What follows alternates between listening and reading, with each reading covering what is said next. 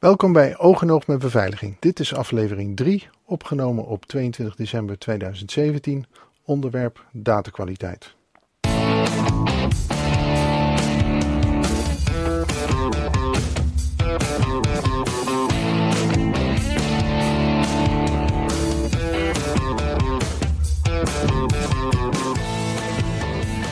In deze aflevering Fox IT gehackt, data mining als tegenprestatie, data op orde als KPI. Ik ben Lex Borger en vandaag is mijn podcastmaatje Edwin van der Heijkamp. Hallo Edwin, hoe is het met jou? Hi, de- hi Lex, goedemorgen. Vorige keer was het eh, Sinterklaas en uh, nu zitten we vlak voor de kerst. Ik ben blij dat jij vandaag uh, met mij wilt praten. Ik heb jou gevraagd om een weetje van de week. Wat is jouw weetje van de week? Uh, is een uh, ja, opvallend. En dat gaat uh, om de dubieuze prijs die Bits for of Freedom heeft uitgereikt voor de grootste privacy schenders van het afgelopen jaar. Ja. En ja, de, de, de winnaars, dat zijn hele opvallende instanties. in eerste instantie heeft het kabinet de publieksprijs gekregen voor het doordrukken van de nieuwe wet op de inlichtingen en veiligheidsdiensten.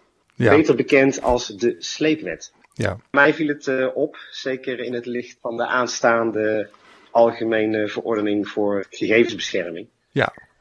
Dan is het natuurlijk zeer dubieus dat uh, het kabinet hier uh, het schrijnende slechte voorbeeld geeft. Ja, de, de, de, hele discussie over de sleepwet heeft uh, twee kanten. En uh, ja, ik begrijp dat men graag uh, heel veel onderzoek wil kunnen doen in de grote bak van de big data. Maar ja, dat heeft inderdaad gevolgen. En dat heeft zeker gevolgen aan de privacykant. Dus ik, ik begrijp beide kanten van de, van de medaille. Ik, ik zit inderdaad ook meer aan de privacykant. Maar ik snap hem wel.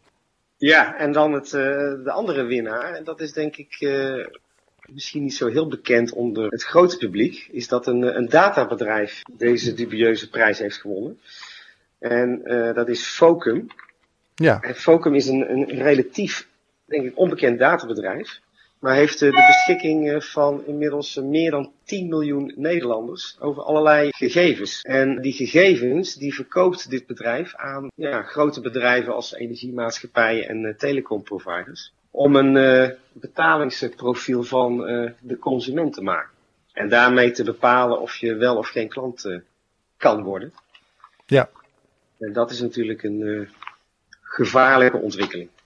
Ja, zeker. Het klinkt als de, de, de, grote databrokers in Amerika, zoals Equifax, die we vorige uitzending besproken hebben. Maar die opereren natuurlijk niet in, op het Nederlands grondgebied. Deze dus kennelijk wel. Ik ken ze niet.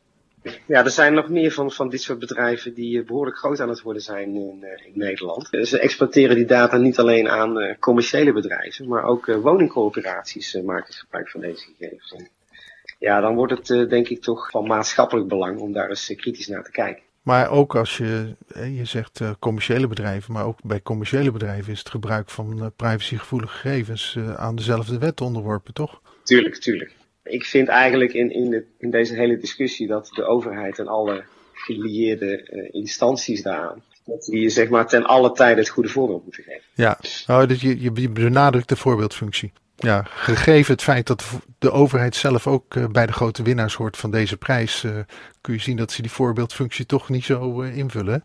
Nee, nee, nee, dat klopt. En uh, wat dat betreft uh, kunnen we hier niet uh, voldoende over berichten dat dit soort zaken gebeuren. Om iedereen daar scherp op te houden. Ja. ja, het is in ieder geval ieder jaar inderdaad een leuk evenement om de prijs van Bits of Freedom te bekijken. Ik had een heel ander soort weetje gepakt. De NOS noemt het een internethit. ja, ik, ik was verrast toen ik deze kerstvideo zag. De NOS had gezegd van... Een video met, van de brandweermannen en vrouwen uit Alsmeer is een grote hit op het internet. Op de muziek van Mariah Carey's kerstklassieker All I Want For Christmas Is You laten ze de vijf brandweerwagens op de maat van de muziek met hun lichten en zwaailichten knipperen. We zijn hier wel een avondje mee bezig geweest, dat geloof ik wel, uh, vertelt brandweerman Paul Hoek. Tussendoor was er nog een uitdruk, daarna moesten we weer helemaal opnieuw beginnen omdat de auto's toen anders stonden. Ja. De, de, de, video is al ruim 65.000 keer bekeken op Dumper, YouTube en Facebook. 65.000 is natuurlijk op voor Nederlandse maatstaven wel een leuk aantal. maakt het nog niet in mijn ogen een internethit, maar wellicht kan het dat wel worden. Wat ik nou afvraag, Lex. Ja? Ja, waarom is dit nieuws? Ik nou, het is het nieuwsgehalte van dit bericht. Het nieuwsgehalte is voor mij dicht bij huis. Daarom, daarom heb ik het toch gewoon opgepakt. Maar ik zie het gewoon als iets uh, lichts. Uh, je wil natuurlijk in de kerstsfeer uh, wel iets speciaals doen. En dit is toch iets wat speciaal is. Ja. Daarom heb ik het uitgezocht. Verder niks, nee, ja, ik, niks, ik zwaars, de, niks zwaars deze dagen. Natuurlijk regionaal nieuws en dat, dat valt je op. Maar ik vind het wel bijzonder dat de NOS dit op, oppikt. Ja, eigenlijk van die kant uit bekeken is dat ja, met 65.000 keer. Ik denk dat ze ook uh, rond kerst een beetje lichtere nieuwsgaring willen. Ja. Nou ja, goed. En hier worden wij wel vrolijk van, van dit soort ja. We gaan door op een ander uh, nieuwsitem wat voor ons als professionals uh, best wel heel interessant is. En dat is de cyberaanval Fox IT. Fox IT liet weten eerder dit jaar gehackt te zijn. En in een verklaring op hun blog lieten ze weten wat er gebeurd is en hoe ze dat afgehandeld hadden ja, daar, daar noemden ze ook bij in hun blog van it's become a widely accepted mantra that experiencing a cyber breach is a question of when and not if. For Fox IT, if became when on Tuesday, September 19, 20, uh, 2017, when we fell victim to a man-in-the-middle attack. Reads a security breach disclosure published by the company. En dit werd dus inderdaad ook gelijk uh, wereldnieuws. ik heb twee in de show notes twee andere links uit internationale uh, security news feeds neergezet.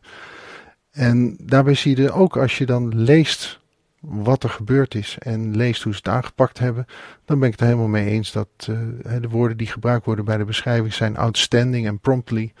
Dit is een heel andere datalekmelding dan de gemiddelde. Kun je daar iets meer over vertellen, Lex? Ja, eigenlijk hebben de aanvallers kans gezien om uh, s'nachts het DNS-verkeer van Fox IT of de DNS-registratie van Fox IT in handen te krijgen. En daarmee konden ze dus ook de DNS-instellingen veranderen. En daarmee alles wat middels uh, DNS naar Fox IT, ik neem aan foxit.nl of nee, foxit.com gestuurd werd, overnemen. En dat hebben ze dus voor een minuut of tien gedaan om een e-mailtje te ontvangen. Ze konden vervolgens gewoon uh, verschillende ja, dingen jij, meelezen. en jij en uh, meerdere uh, mensen roemen dus zeg maar de aanpak van Fox IT op deze ja. aanval. Nou, wat het speciaal maakt is dat dit gebeurde om twee uur s'nachts. Om zeven uur s morgens hebben ze dit al opgemerkt.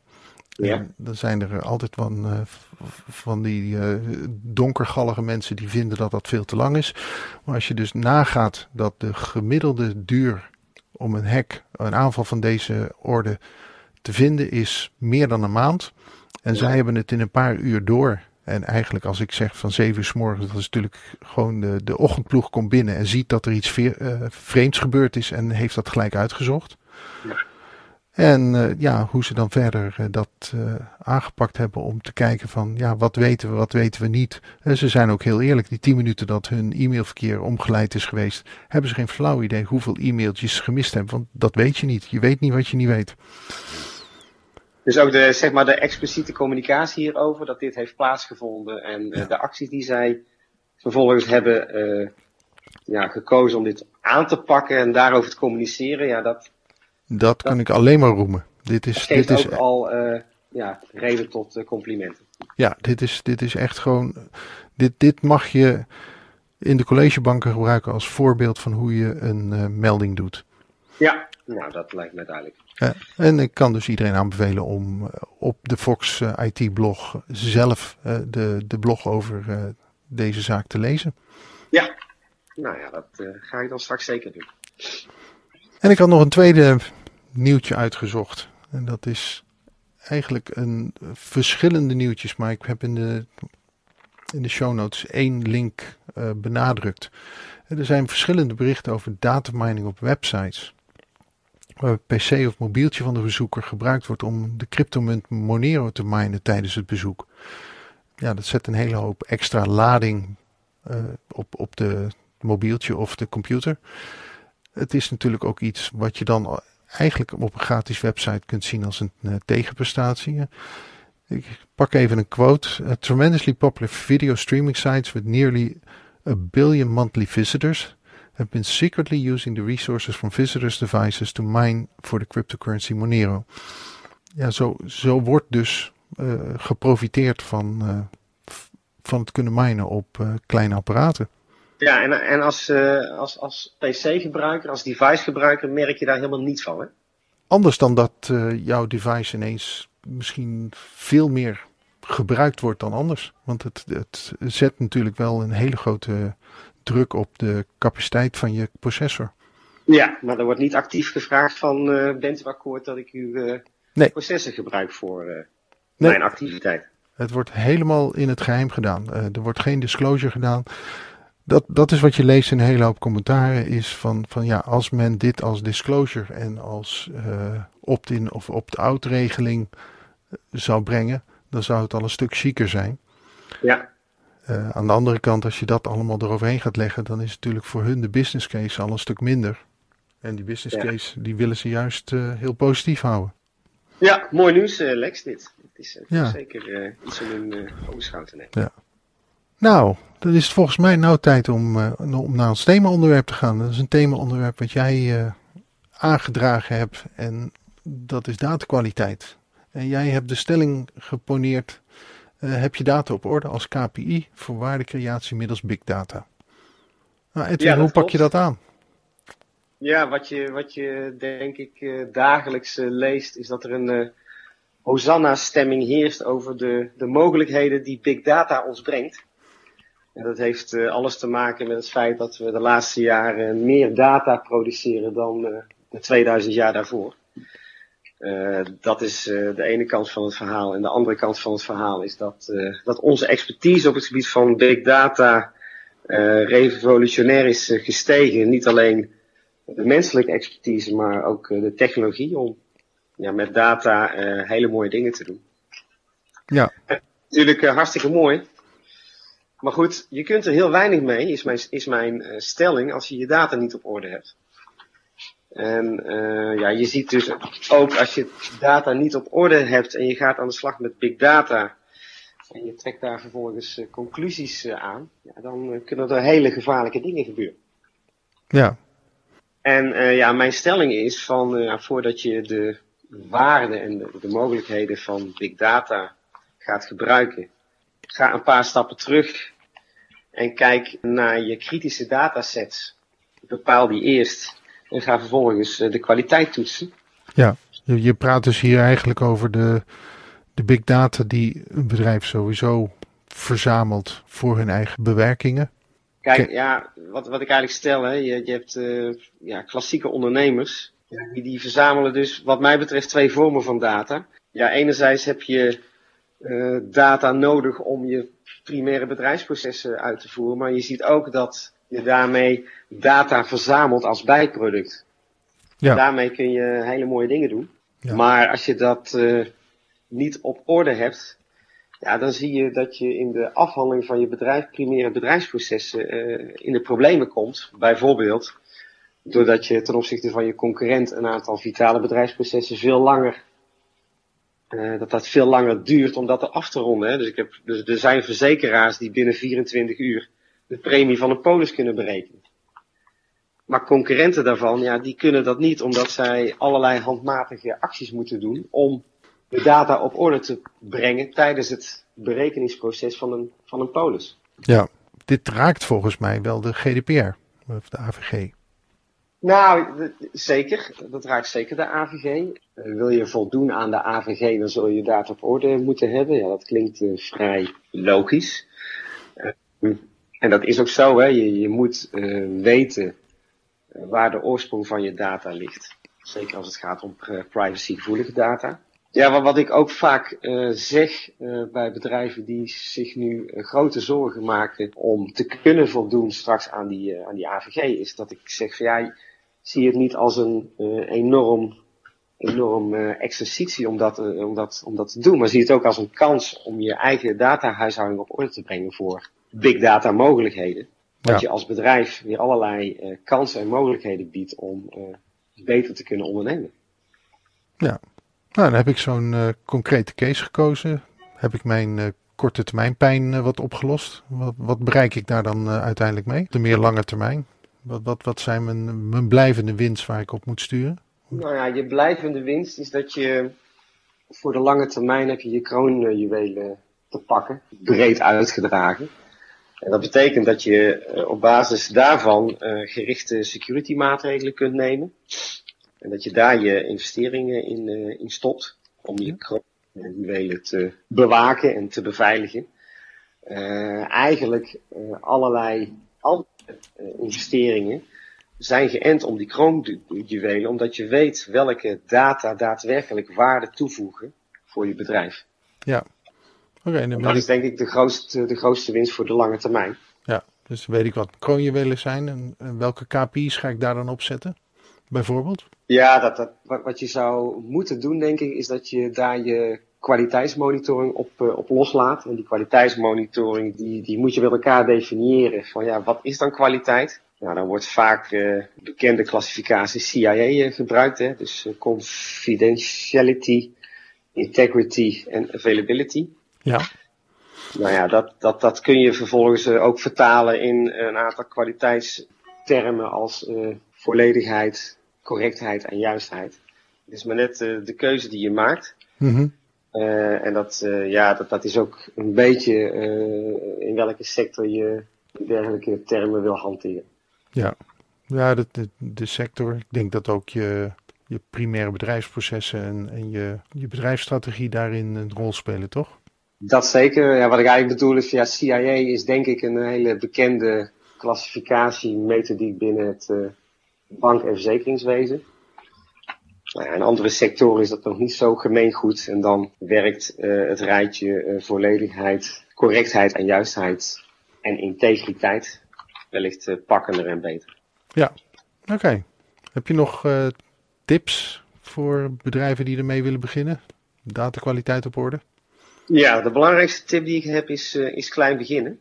En op basis van behaalde successen voldoende draagkracht creëren om vervolgens verder te gaan. En een, een hele concrete eh, manier om dat te doen is bijvoorbeeld een, een vrijdagmiddagtest uit te voeren. Vrijdagmiddag is een uitgelezen deel van de week, denk ik, uh, om eens uh, met een, een, groep mensen in een hok te gaan zitten. En bijvoorbeeld is de 100 recentste invoeringen van het dataset te bekijken. En op basis daarvan de 10 tot 15 belangrijkste data-elementen eruit te pikken. En op basis daarvan zou je uh, in een kleine discussie met collega's die kennis hebben over de dataset, kijken om die dataset vervolgens te beoordelen op de kwaliteitscriteria die ik net al genoemd heb. Ja. Juistheid, juistheid, volledigheid en tijdigheid. Ja. Ja, en maak met elkaar dan maar eens de score op. Ja, en dan maak je het eigenlijk heel klein en concreet. En krijg je een score van bijvoorbeeld 67 uit 100. Ja, dan heb je een mooie case richting je management om aan te tonen dat hier toch uh, echt wel een punt is uh, tot verbetering. Ja. En uh, ja, vaak, en dan helpt het natuurlijk dat je de dataset baseert op je kroonjuwelen. ja, dan heb je denk ik een hele mooie business case te pakken. Nou, dat lijkt me een hele mooie afsluiting. Dus jij, jij hebt het over een weekafsluiting tip en dan sluiten we daar ook deze podcast mee af. Dus gaan we doen, uh, Lex. Ja, dat was dus, me een genoegen. Ja, deze aflevering zit er dus op. Als eerste wil ik graag de luisteraars bedanken voor hun interesse. En mocht je willen reageren naar aanleiding van deze aflevering, stuur ons dan een bericht via Twitter. mijn Twitter-handle is @lexborger. Edwin, wat is jouw Twitter-handle? Mijn Twitter-handle is @zandberg2. Nou, wij werken allebei bij i2i. Onze website is www.i2i.nl. En uh, dat is i2i met twee streepjes. Edwin, ik wil jou bedanken voor je bijdrage aan deze podcast. We sluiten hiermee uh, af en tot de volgende keer.